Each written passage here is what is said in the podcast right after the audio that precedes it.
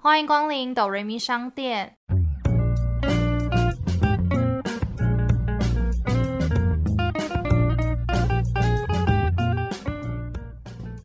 我是板娘多莉，我是小米。我们会透过戏剧来分享我们身边的故事。到底是人生如戏，还是戏如人生呢？听到这里的朋友们，请先帮我们赶紧按下订阅加评分五颗星，这样才会有更多人听见我们。为什么有有一种机器人？大家都不订阅我们哦。对啊，好了，拜托大家，恳请大家订阅我们，先拉票是不是？好了，我们现在可以小额赞助哦，只要一杯饮料就能当哆瑞咪商店的股东哟。希望大家可以试我们一杯饮料。大家除了当忠实的顾客之外，也可以考虑当下股东。今天要来介绍，就是现在正在热播第二季，而且即将要完结篇的《俗俗女养成记》。哎，这个名多俗，就是这个名字真的很难念呢。哪会《俗女养成记》？因为很多人都念“熟女”哦，因为他们以为是那个窈窕淑女的“淑女”。对对对，OK。可能有一些不知道的人，还是稍微简单介绍一下。第一季是改编自同名的一个散文，所以其实我记得之前有听到，就是导演有这样说，其实第一季要把它改编散文有一点难度，因为毕竟它是散文，它不是真的小说。这部的话是由谢允轩、温升豪、杨丽英、陈竹生、于子玉等等，就是大咖领衔主演，都是非常资深而且是实力派的演员，有点像是情景喜喜剧，刻画了女主角在童年的时期，大概国小左右到国中，古灵精怪的那个样子。还有四十岁左右要面对人生很多现实的抉择。在第二季中，十三岁的小嘉玲，她就剪了一个短发，进入烦恼很多的青春期，不愿被迫要转大人，面临很多就是要登短栏的一些情境这样子。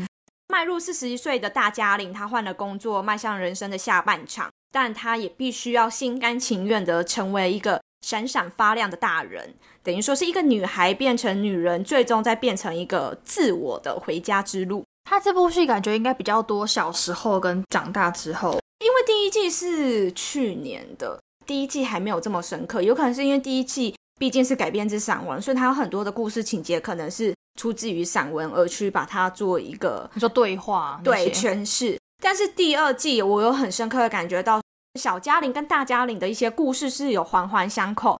例如说，他在讲大嘉玲发生这种事的时候，他可能这故事还没讲完，他就会切到小嘉玲的时候，然后是有一些对比的故事对照的，就是有一点小小的讲一下。我觉得就是看到现在最有感的一幕，就是对应到我刚刚讲的，就是有一幕是他在讲大人的时候，妈妈发生了一些不开心的事，所以妈妈来找了大嘉玲，就是抱住他，抱在一起哭。而小时候是小嘉玲发生了一些。害怕的事情，然后回家导致妈妈一看到他，他们两个抱在一起哭，就是有种这种对应的感觉，类似大小差不多一样的事件，但是不同年龄层发生。对，当下就有一种哦，小时候妈妈是我们的避风港，可是长大了之后发现妈妈年纪大了，小孩可以成为爸妈的避风港，那种感觉它是有点对应。导演编剧很厉害，在第二季是全新自己的剧本，然后有很多这样的对应。我觉得里面很多演员或者是他的诠释方式是用比较夸张，我觉得有点是类似舞台剧，因为谢颖轩其实就是。舞台剧女神的风范，谢颖轩之前演电影的一些国片的时候，也是非常比较夸张的演法。对，戏里面很多很夸张的演法，其实是导演要求的。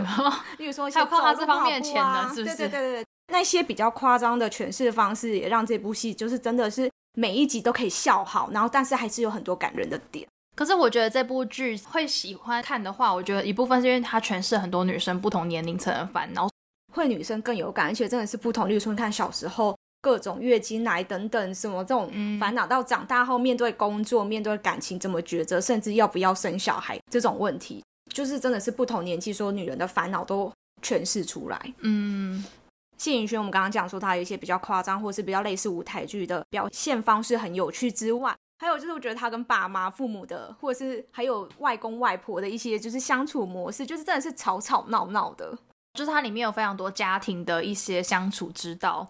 所以，接下来分享一下我们过往小时候与父母相爱相杀的故事。因为我真的觉得，就是相爱相杀很适合用在爸妈跟小孩身上。我觉得手足也蛮适合啊，兄弟姐妹们，就是可能手足不一定有这么多爱哦。对啦，不一定会有爱，但是一定会有杀的部分。有一定有杀的部分，爱不一定。可是你跟爸妈，我觉得一定真的是有相爱相杀。虽然我跟我爸妈相处没有像剧里这么有趣，就是也是从小到大就是这种吵吵闹闹、相爱相杀。就是你讨厌的时候真的很讨厌，觉得你们怎么可以这样或什么之类。爱的时候又是很无法割舍的那种爱，你还是会有担忧，会有关心。嗯，而且你那时候你还就是问我说，哎，你有没有跟你父母就是相爱相杀的故事？我就是就是真的是想了很久，发现我其实没有什么相杀的故事，哎。那很好啊。但是我觉得，我就说到爱，因为我觉得我跟我家人也不太会，就是真的很常说哦，I love you 之类的话。就是我，我觉得反而相处的关系会比较像朋友。我觉得很棒，比较像是朋友会开玩笑。举例我妈好了，我妈就是很喜欢 follow 我的朋友们，因为我就是大学就是在外面读书了嘛，所以我妈就是因为我很少发动态，然后我妈知道我有一群朋友就是很喜欢发动态，可能不管去夜冲夜唱什么都要发文。我妈就会 follow 他，因为他这样可能就会从朋友的动态中可以看到我女儿现在在干嘛。没错，他就然后我朋友就会讲，哎，这你妈哦。我说你怎么知道？他说哦，因为我妈那个大头贴就是放着我跟她的照片，所以我的朋友们看到我妈的时候，他都知道是我妈在追踪他。那他会偷偷就是，例如说看完就说你今天去夜冲哦，就类似。对，但那你不会觉得说天哪？我觉得还好，因为我妈都会跟我讲，就是她追踪了谁。有一次比较夸张，是她不承认。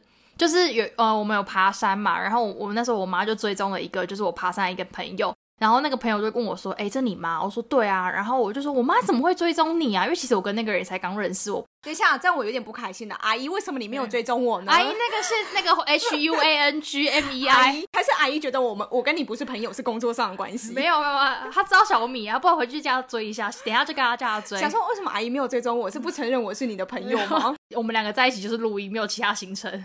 这真的是我们要检讨一下，没有朋友行程，没有朋友行程，对对对，没有。反正他就追踪他，然后我那天又跟我妈讲，你干嘛追踪他？我妈就说我没有啊，我没有追踪他。然后我就把我妈手机拿来，然后打开的 Instagram，因为人家是开那个私密，所以你要人家得到允许才可以追踪。他妈就说啊，那可能是不小心按到了。然后反正我觉得我朋友人也很好，就让他追踪。那你妈讲这句话可信度多高？没有，我不知道。就我就觉得，反正从那天开始，我妈就会一直发了我的朋友。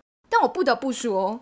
就是会用 Instagram 的父母已经算很 fashion 了。我像我听我朋友讲过，因为我妈在平常的生活乐趣就是追踪 YouTuber，然后看影片，然后会看 Instagram。因为我妈就是很喜欢看影片的人。比如说她现在这个时间点晚上大概七八点，她就是坐在她的床上看影片，然后看到十二点那种人。阿姨很潮流，阿姨我们可以当朋友。阿姨快发，阿姨也喜欢看韩剧哦。阿姨什么都看，阿姨可以 follow 我，我们可以一起聊，真的可以。哎，我必须讲一件事。就是我以前高中就有一个朋友，男生，他就很爱看韩剧，然后他也知道我妈很爱看韩剧。我跟你讲，他就直接认我妈当干妈。他们就私聊是吗？他们就是没有，他就看我妈就说她是干妈，然后也变很好。那，很好啊，很棒啊！我想要什么鬼？整个侵入我家庭。只要你是记住多了一个什么？没有，因为我跟那个朋友是完全没有同班过，哎，就是我真的也没有很熟，就是我们一开始真的完全不熟，而且我们真的大现在很多还是很多人问我们为什么变好朋友，我说我真的不知道，因为我们从来没有同班过，不知道为什么他就变成我很好的朋友了。因为长辈们大概就是最多顶多就是到 Facebook，所以我觉得用 Instagram 真的是算很潮流，在潮流尖端，因为现在大家都会知道 Facebook 会被封锁啊。就是开始办假我选了一个什么父亲节还是爸生日的时候允许封锁接受 他，我以为是要封锁他，no 是同意他。我说好了，送你礼物，同意。我摆很久，一直不同意这样子，摆很久。懂。像我跟我爸妈也是可以开玩笑，但是就是还是会有一种底线在，因为他们还是会有一种他们是长辈的感觉，所以你有时候玩笑也不能开太过火，我爸也会生气。哦，我懂你意思。我之所以会觉得我爸跟我关系很像朋友，是因为我爸真的太爱打电动。就是跟我认识很久的朋友都会知道，我爸过年的时候都会跟他打电动的网友们见面。你爸爸真的很酷，然后我爸还带我去见网友。你知道那一次就是我们去桃园，然后跟他网友们一起吃饭，然后吃烧烤，就是会有这样子的行程。你爸妈都很酷哎，就是而且因为我觉得为什么你这么不酷啊？因为我真的不太会打电动，但我爸对对他来说打电动是一个舒压的管道。加上你爸跟你弟应该没有什么隔阂，就男生可以一起打电动这样。对，因为我爸都会掏钱，然后叫我弟去帮他出资。然后后来跟他讲说，哎，爸，你知道那个线上就可以就是灌厨师啊，不需要去便利商店，也可以就是更新一下那个数位化。还是觉得你爸很酷。OK，我觉得先撇开相爱不讲，如果讲相杀，我觉得从小看一些父母的行为，真的是会有一点就是看不懂。例如什么事情？爱比较。可是我觉得这是难免的哎。但是我讲的比较是那种择优的比较。爸爸会不会听这集？他们最近都比较少听，我叫他们不要听好了。OK，先把他们把那个 Podcast 这种 App 全部删除，这样。好。例如说，小时候就是说。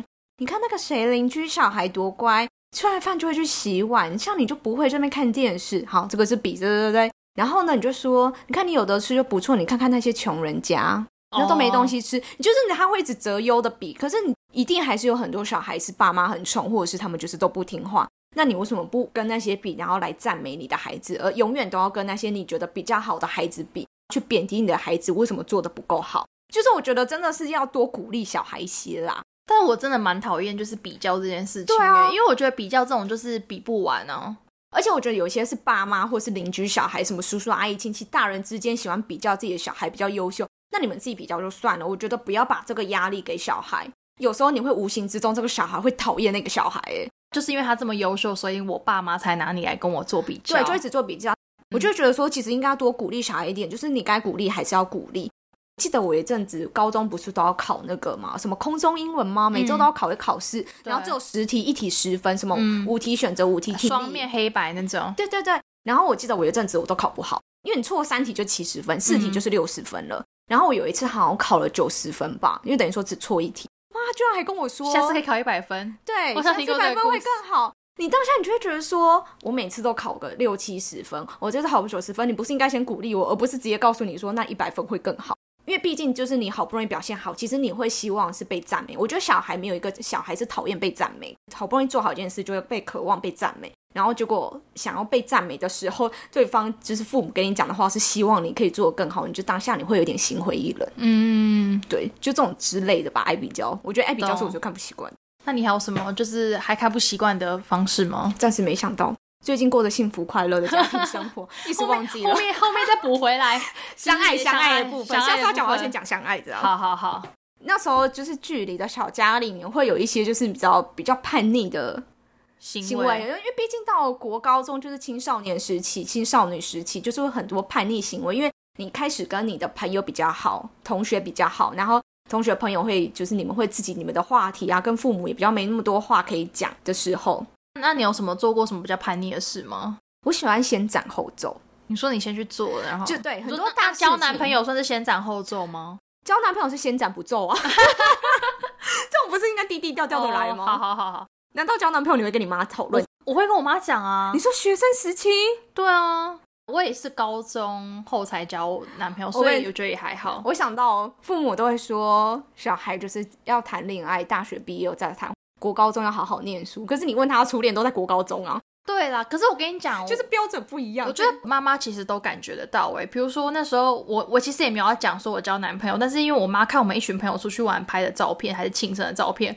我妈就会讲你交男朋友哦，是因为你们贴的很近，也没有就团体照片，哦我觉得妈妈感受到，我就说妈妈很厉害哦，妈妈第六感超强毕。竟在她肚子里怀才十个月。对，就是你在想什么就知道，一个一个举动就知道你想干嘛这样子。对，啊，因为那时候我也都没有讲，可是我妈就一直暗示我，那个阿姨说变得很漂亮，谈恋爱都会变阿姨是看到了吧？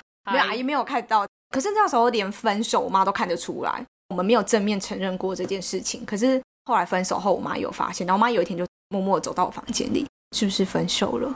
然后我就落泪，然后我妈就开始安慰我。我觉得有可能是因为妈妈也感觉出来情绪比较荡吧。。对，就是你的喜怒哀乐，妈妈其实平常回家是那种匹配狗，然后就是讲话很很有朝气，然后突然有几天就是变得就是很安静，这样应该多少会发现吧。我知道啦，因为谈恋爱的时候那个电话费都很贵啊。然后第一交往的时候到底是怎么样？没有 Line 吗？还是亚太电信？国中哪有赖？国中是不是每个人都有手机呀、哦都是打电话啊。因为我那时候高中交第一个男朋友送我一只亚太电话手机啊那是，因为你交了一个很有钱、很 rich 的男朋友吧？没有啦，机就是因为亚太那时候就免免运是往内往内互打免怎样？电商做太久还免运嘞？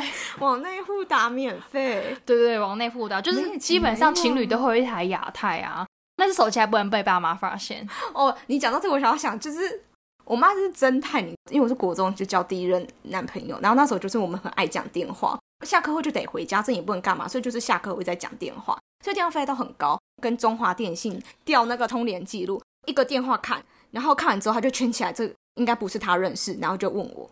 然后他就说：“这个很多天都有打，这个人是谁？他也曾经打电话去对方过，你知道吗？他们就是跟侦探一样的，而且他们有时候明明就知道，只要回想，他们就知道你那时候交男朋友，然后他就是会故意这样问你，就常被骂，然后被罚、被打，就是因为电话费太贵了。这个电话你很常打是打给谁？这个画面很好笑哎、他就追起来这个是谁？我就说不认识，不是我打的，你一定是装死啊！不然跟这样子说，对我打给我男朋友，哦，就问说是谁还什么之类的、啊，很可怕。我妈以前在当侦探，或者是因为家里室内电话一定不止一台，然后你在一台讲的时候，然后妈妈就会偷偷在房间拿起来，然后你这样话筒拿起来，其实另外一筒听得出叉叉叉的声音，对不对？然后我跟你讲，它都有一个配宝，就是你拿起来的时候，你要把那个按钮也按着，等于说你就不会通话中，可是你听得到。哦，我知道这个，我家以前电话也可以这样子听到别人在讲什么。对，然后我觉得这个蛮吓人。有时候我妈都在房间里偷听，因为你拿起来那一刹那还是听得出来，我就都会瞬间安静，我就嘘，就在放安静。啊，没办法，因为你们都用家里电话聊天啊。那那时候就只有家里电话，不像现在就是大家都有手机这么方便。对啊，嗯，没错。然后讲回来，先斩后奏，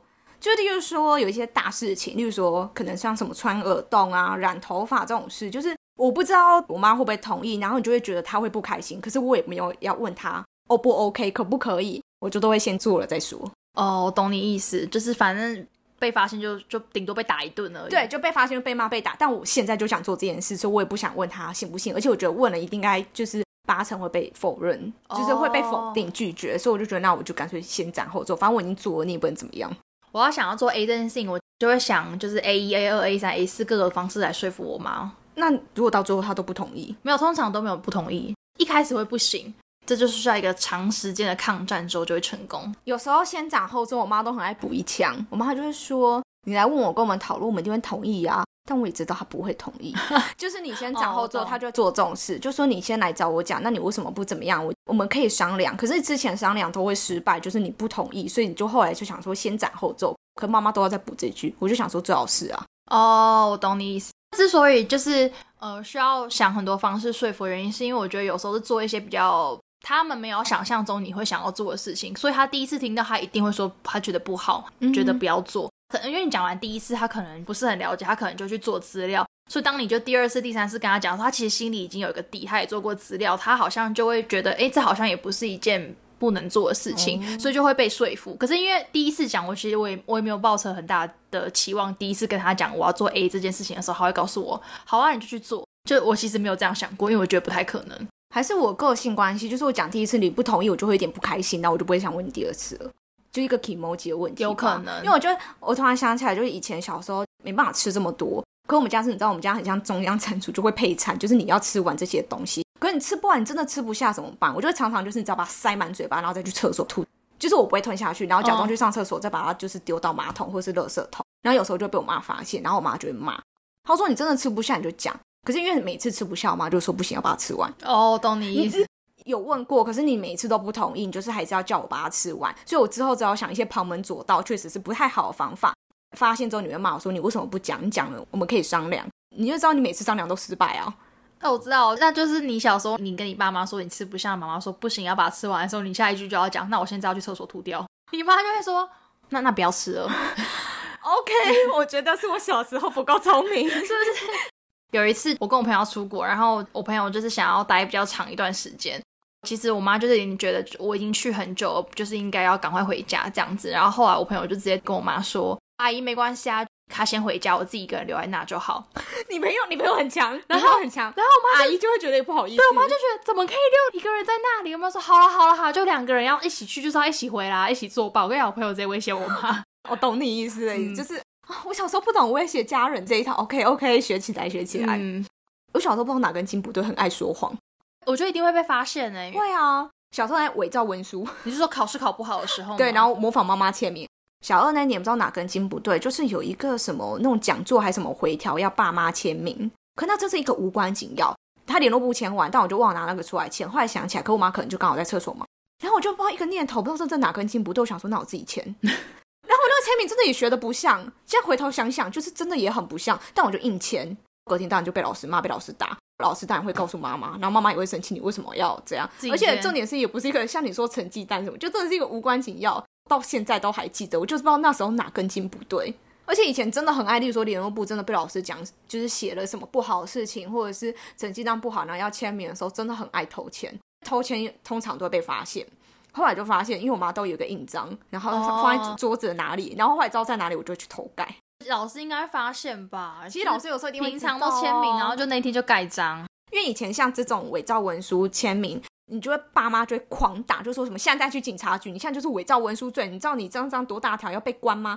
然后但是你现在回想，就是小时候都会做那些真的是坏事不好的事情，可长大后，真的你也知道那些事情是不能做，你真的也不会做，因为小时候就真的有时候做这些事情，只是出自于一个不想被骂、被打，所以偷做了这件事。但你长大后，真的也没人会打你、骂你，你到底要去模仿谁的签名？老板的签名吧，顶多就是被 fire。而且我觉得我们家就是小时候会吵架的的点都跟其他人不一样。我跟我爸妈最常吵架的话题就是洗澡。就是他们都觉得我为什么不能早一点洗澡？可我那时候小时候就觉得，我想要把这个书读到一个段落，这个作业写到一个段落才要去洗澡。那他们就觉得，现在换你洗澡了，就是你现在马上 right now 就要进去洗澡。常常为了这种事在里面吵架，真的有时候还是一个叛逆因子在。就是我是那种，我原本打算要做，但你一说我就不想做，然后你就更惋惜。对，例如说我现在有真的刚好本来想说，哦，好像好像可以去洗澡，就我爸一讲说，还不赶快去洗澡。如果他们是用这种口气，我就很不想洗了。啊，是哦，可是是个叛逆因子，因为我妈都会说赶快去洗澡，不然等下衣服自己手洗。我发现你跟你妈朋友关系是建立在互相威胁上，我跟我爸妈不是，我们直来直，我们没有威胁。OK，难怪你们可以当朋友，你们是用威胁的方式当朋友。我觉得我还好，因为我回家第一件事情就是洗澡，就是我的习惯，所以就还好。我不太喜欢就是进到房间还没有洗，我就觉得外面很脏。这样现在回想，好像真的小时候真的蛮叛逆的。你真的比较叛逆哎。但我觉得我跟我弟的话，可能就比较多故事吧，因为我觉得家里的老幺，所以他就会比较受宠。哎，我发现我们都跟就是电视里面嘉玲跟他弟一样，哎，就是我们都是姐弟。我是觉得我爸妈还好，可能以前家里还有长辈的时候，就他们比较喜欢男生。但我觉得没有感受那么深刻，原因是因为我弟比我笨，就是直接想弟弟好至少在学业课业上面，哦，我知道没那么聪明，没对，没那么聪明，比较不会被拿来比较。可是我小时候课业比我弟好啊，但是我也很常被骂，然后。我最讨厌我弟就是一个墙头草行为，例如说他平常吃晚饭都不收，我在旁边罚站被骂的时候，我弟这时候就会当个乖宝宝开始收碗洗碗，真的想敲他。可是因为有可能你弟怕扫到台风尾，对他就是怕扫到台风尾。那因为像我这种，我就我也不会在那边装乖宝宝，我就直接进房。哦，但他就会在旁边开始演乖宝宝。你小时候怎么那么常被骂？你 其实也没有很常被骂，但现在回想起来，被骂的场景比较多，可能没有被骂就没什么好记忆了。有可能。我觉得我们家也有很多这种姐弟。我觉得不公平的行为，但我觉得这真的是多到可能可以再另外开一集来讲。哦，这个你自己可以开一集啊，因为我是真的觉得我跟我弟没有这么的相距明显，反而就是我都会使唤他做一些事情，那很好啊，就是都会比较凶的口气。后来是我妈教我，妈就说你要就态度软一点，因为我弟吃软不吃硬。那你还那么凶，所以我后来对他装可怜啊，然后弟马上就去了。所以我只要回家，对我弟装个可怜，我弟就去买早餐，晚上帮我买宵夜，就类似这样的事情。使唤弟弟好好，我弟才不会干这种事。我弟不，你现在也想要就是使唤你弟，也算了，使唤不到，他在法国。嗯，对啊，没关系啊。所以你你跟你弟有相爱相杀，有相爱吗？没有相爱，没有相，也没有相爱，就是有相杀。可是我发现，就是姐弟小时候通常真的就是互相吵架打架，看不顺眼。到了成年之后，通常姐弟感情都会不错，因为之前确实我弟在台湾，有时候他会跟我聊心事。虽然他现在就是远在法国，所以我们像是跟陌生人一样。我不知道是不是因为跟姐姐就是这样子的角色有关系。我觉得有时候是女生本来就会想比较多，然后你毕竟你比弟弟多走过了一些路，比他多活了几年，看过一些社会上的事情，你也会希望就是你的弟弟不要走一些冤枉路，你可能会提醒他之类。因为可能女生会想比较多，但我不知道，因为我我没有哥哥，没办法比较说哥哥是是否也会这样。但是我觉得多少吧。你会有一种，就是你在社会上做一些事情之后，你就会觉得啊，当要是当时有人跟我讲这些该有多好，这种感觉不由自主，就是你可能也会想要对一些自己的晚辈，就是提点一些事情，就是也会希望就是他不要走一些冤枉路，这就是相爱的部分呢。哦，是的吗？所以你会对你弟提点这些，就类似，对我不会，我不会，随他去，他想怎样就怎样。OK。会聊心事的部分是他对于感情有问题会来问我女生的意见。哦，这例如说有两个女生的角色，他就问我，然后说哪个意见。毕竟是女生呢，对我觉得是因为这部分这样子。就是我们刚刚讲了这么多，都对父母比较叛逆的方式的话，就是我也可以分享一下。就是如果我今天真的跟我父母闹不和的话，就是要怎么解决？我也是那种虽然一开始会蛮坚持自己的立场，当下一定会是比较不理性的，但是事后回想的时候，也会觉得说，其实好像态度不需要踩这么硬，所以我就通常都会。自己先示弱，但是我觉得父母也会示弱。就父母的示弱可能是那种赶快吃饭啊什么之类的。吃饭这件事情是一个很好用的招数，哎，就是爸妈有时候也会不知道怎么跟小孩示弱，或者表现出他的那个，所以可能就会用一些像这种就是很家常的这种话，对，然后看起来很凶，但其实是对你是一种关心。我觉得有时候也不太知道说为什么父母对于孩子表达关心的方式要这么的，就是凶狠，不可以亲切一点吗？就是有时候，就是我还没有开口道歉之前，如果我爸妈就突然就这样讲的话，我会觉得哦，好吧，就他已经先开口，那我可能等下去吃饭之前就会先道歉，嗯，就就类似这样这样子。就是我觉得，就是有一个人先开了这个头之后，另外一方就会比较会随着他的台阶下。我好像比较会有面子问题，我不知道怎么就是当面，可是我就会事后会传讯息，哦，用传讯息的、哦，或是对以前小时候会是写信，现在就是会传讯息，跟他表达一下爱意或对他的关心啊等等这样子。啊，那个信是要藏在那个床头柜附近之类的吗？我忘了，我以前忘记我摆在哪，可能餐桌上 之不是，类的。因为你信也总得放在一个他看得到的地方啊我啊。好像就是晚上他们已经睡，然后写写一写之后放在餐桌上，他隔天起来弄早餐什么就会看到。哦然后至少我起来面对他他的时候，他已经感受到我的歉意跟诚意跟心意，以一个比较开心愉快的早晨拉开一整天的序幕。哦，有可能，有可能。对，但是我们刚刚讲了这么多相杀部分，就是还是得短短的、快速的表达一下相爱，毕竟就是嗯还是父母，也确实是生在比较幸福的家庭，家跟爸妈还是你最大的避风港。对啊，一定是。就是你在发生一些不愉快，或者是你真的挫折的时候，至少回家就是还有父母在，就是父母可以给你靠。因为像我记得我大学或者是就是毕业后失恋，我妈都很快就会发现，甚至是第一个就是会抱抱我，然后安慰我，甚或者是开导你说可能就怎么样，真的不适合或怎么什么什么等等，或是遇到一些工作上的低潮，虽然他们不会讲一些就是很帅气的话，例如说什么不开心不要工作辞职回家，爸爸养你这种，我爸也不是会讲那种话的。但还是会跟你说哦，那你真的不开心的话，不然你就换一个工作，然后真的不开心，不然我们就再去进修什么，就是他们还是会安慰。我懂你意思，因为我有一个就是认识的长辈，他就说他对他小孩，比如说他现在因为工作不顺利，或者是怎么样不顺，然后可能短暂没有工作、没有薪水，那你可以回家妈妈煮个饭，可以带你去百货公司买什么东西，但是就是还是要找工作，就是对，就是我他可以当他的避风港，但是不会是养你这样子。我就想到说，我每次只要不开心，尤其是失恋的时候，你刚失恋完那个大概一个月内，备受疼爱如千金独生女，哦，就从那个月你会特别明显。你现在是独生女啊？对，我现在也是独生女，因为毕竟我弟都不在台湾，可以真的感受到备受疼爱，就是有那种加码在加码的感觉，那种双十一在加码。你想吃什么，我们去吃。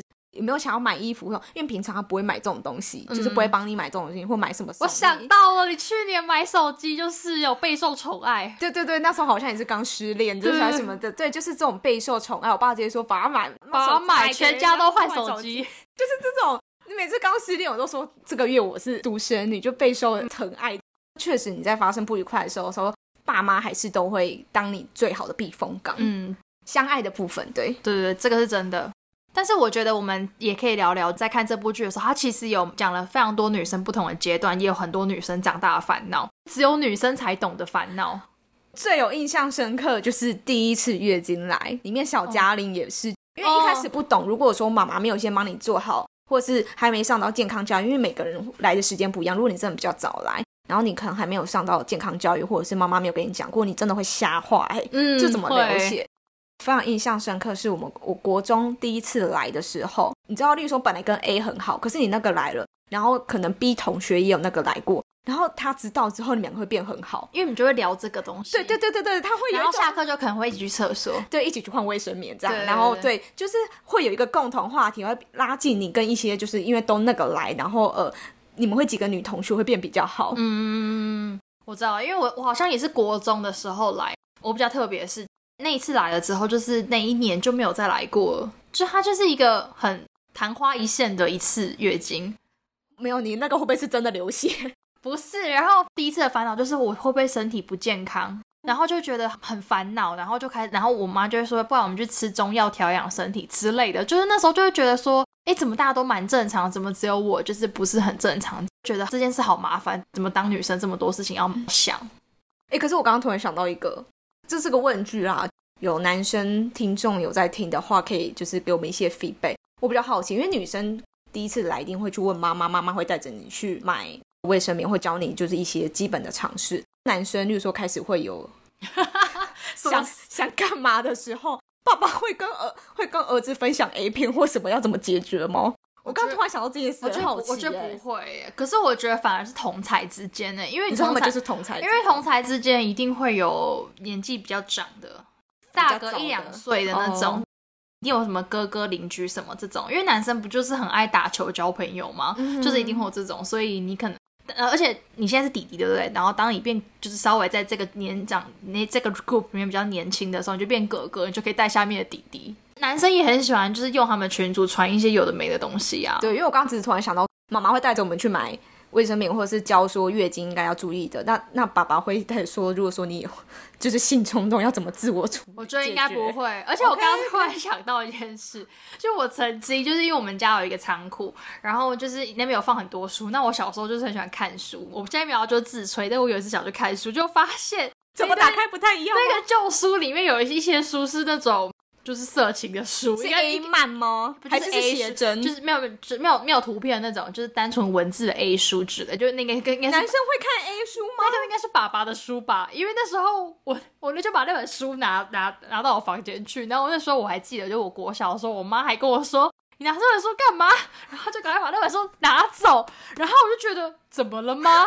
因为那时候才看一两页，就这个序啊那种，还没有看到精彩高潮部分。对对对，然后。有电脑之后，我就去 Google 那个书的书名，反正那个书的书名就是跟某一个 AV 女优的名字是一样，三个字。可是哦，那应该是爸爸的书啦，不是妈妈的吗？我不知道哎，不是通常女生才会看文字，男生不都讲求图片、影片吗？那我这这个都没细问，因为我我我长大后来也不好意思再问。那个如果有男生听众可以帮我们就解决一下我们的疑难杂症吗？关于刚刚就是父子之间会交流 A 片，还有就男生到底会不会看 A 书，还是只看 A 漫跟动作片这样子？如果男生听众，请帮我们解惑一下。你说他现在在我们那个 Apple Podcast 下面留言一下，那记得匿名，记得匿名这样。不是，你可以传就是 Instagram 私讯。如果 Instagram 怕知道是谁，你就在 Apple Podcast 下面匿名留言，对，帮我们解惑一下这样。好。然后我觉得女生还有一个烦恼，就是你有去看，你有去看过妇产科吗？有，就是我不知道是不是每个妇产科都这样，但是妇产科有那种椅子是很可怕的那种，就是那种椅子是那种坐上去脚要张开那种。妇产科几乎都长。第一次去的时候也吓坏，对，吓死，就想说也太赤裸了吧，就是他是那种坐在上面，然后脚要张开的那种。我记得我第一次看妇产科，然后是大学，还好我们第一次看妇产科是一个就是大医院，因为我后来才知道，就是它是大医院。所以那时候我妈陪我去，那好像也是因为生理期怎么样，然后经痛太严重还是什么，就去看钱，然后就护士就把我一个人带到小房间，妈妈不可以进来。然后我想说要干嘛，他就说：“请问一下，你有发生过性行为了吗？因为如果没有的话，你知道照超音波，就是是照超音波。我跟你说，照超音波超痛苦，因为我那时候就是照超音波。然后我妈那时候还一边够。压给他说去看生前先去尿尿，你要照超音波，就是你要把肚子喝的很多水，他才照到。是哦，所以我刚尿完了，我又再重新灌水，然后我这边靠了一个小时，因为每次进去看医生说还不够，照不到，就是他从肚子去照，所以我就一直狂灌水。那如果你有发生信息，我，就可以直接做内诊。就是如果你那时候年纪稍微大一点，然后你妈知道做内诊的话，就是就是发生过，对对对，所以跟跟妈妈去看最尴尬。然后那一天我就跟我同事聊到，他说他第一次看妇产科就是被吓坏。那时候好像不是妈妈，我是姑还阿姨之类带他，然后他们就是也没有像大医院这样比较保密，就是他先带你去里面先问过，就是直白问过。他说他跟他就是那个阿姨还姑姑一坐下，医生直接问他说发生过性行为没？哦，有点尴尬哎，他就这样直接问，他就有点尴尬。然后重点是他可能也是有一些问题，所以他可能还会再问你。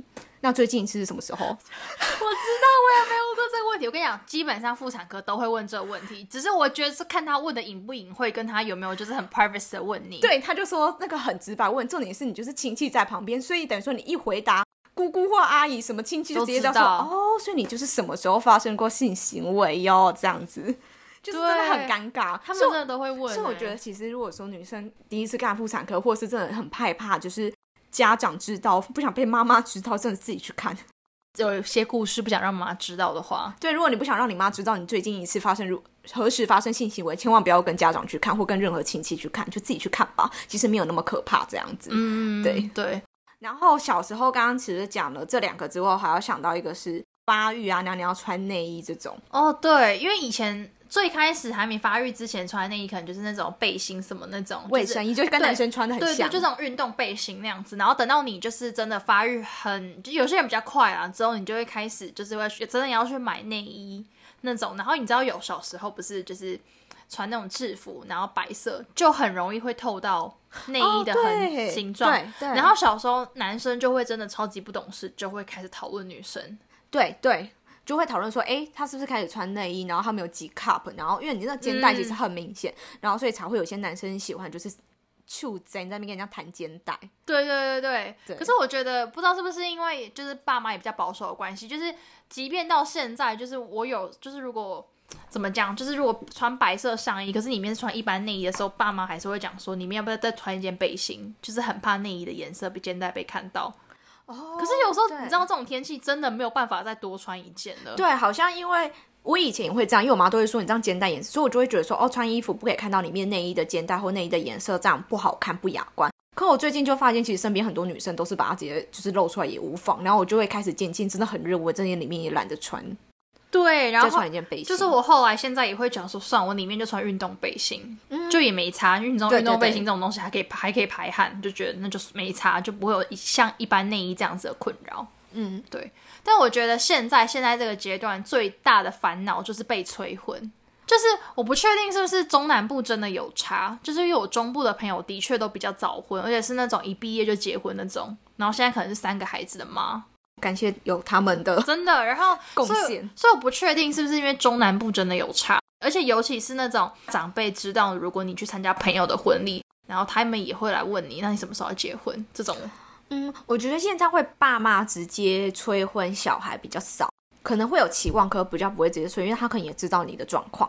但是我觉得是亲戚，尤其是过年那时候，过年前不是大家最讨厌回去就是面对这种，所以我就是每次回去讲说我不想结婚，就是好像渐渐比较不会。但我阿妈有时候还是会问，然后我就有点撒娇跟阿妈说没有啊，一直赖着你，我不要结婚，哎呦，这个很厉害哦，就这样讲啊。阿妈说哎呀，还是要找个人陪你啦，什么之类的。我说不要啦，啊嫁了也不一定会比较快乐。然后你看那个谁谁谁，阿妈就闭嘴了。我知道，因为我阿妈也会问我说：“哎，那你上次那个结婚的朋友，他现在有小孩了吗？”我就说没有，他们两个就是一一南一北要生小孩。他就说：“啊，都结婚了，还要一南一北哦。”我就说：“就本来就是有很多不可抗力的因因素啊。”我觉得应该是说，因为他们以前传统就是结婚，然后两个人就是要共组家庭，然后下一个目标就是开始就是行房生小孩。真的，而且他们就是觉得结婚就是要生，马上生小孩。可是对于现在很多人来讲，结婚不一定是为了生小孩，甚至很多人其实经济压力或者是个人的因素等等，不一定会想要生小孩。真的，因为像现在就是，比如说现在这个年纪，然后我就我就会回他说哦还太早什么之类。的，然后他就会讲说你妈这个年纪就是也生了你，那我就说那是二十年前嘞，现在已经现在已经二零二一年了，现在是二十一世纪，谁还在那边就是就是对。要一定要结婚生小孩？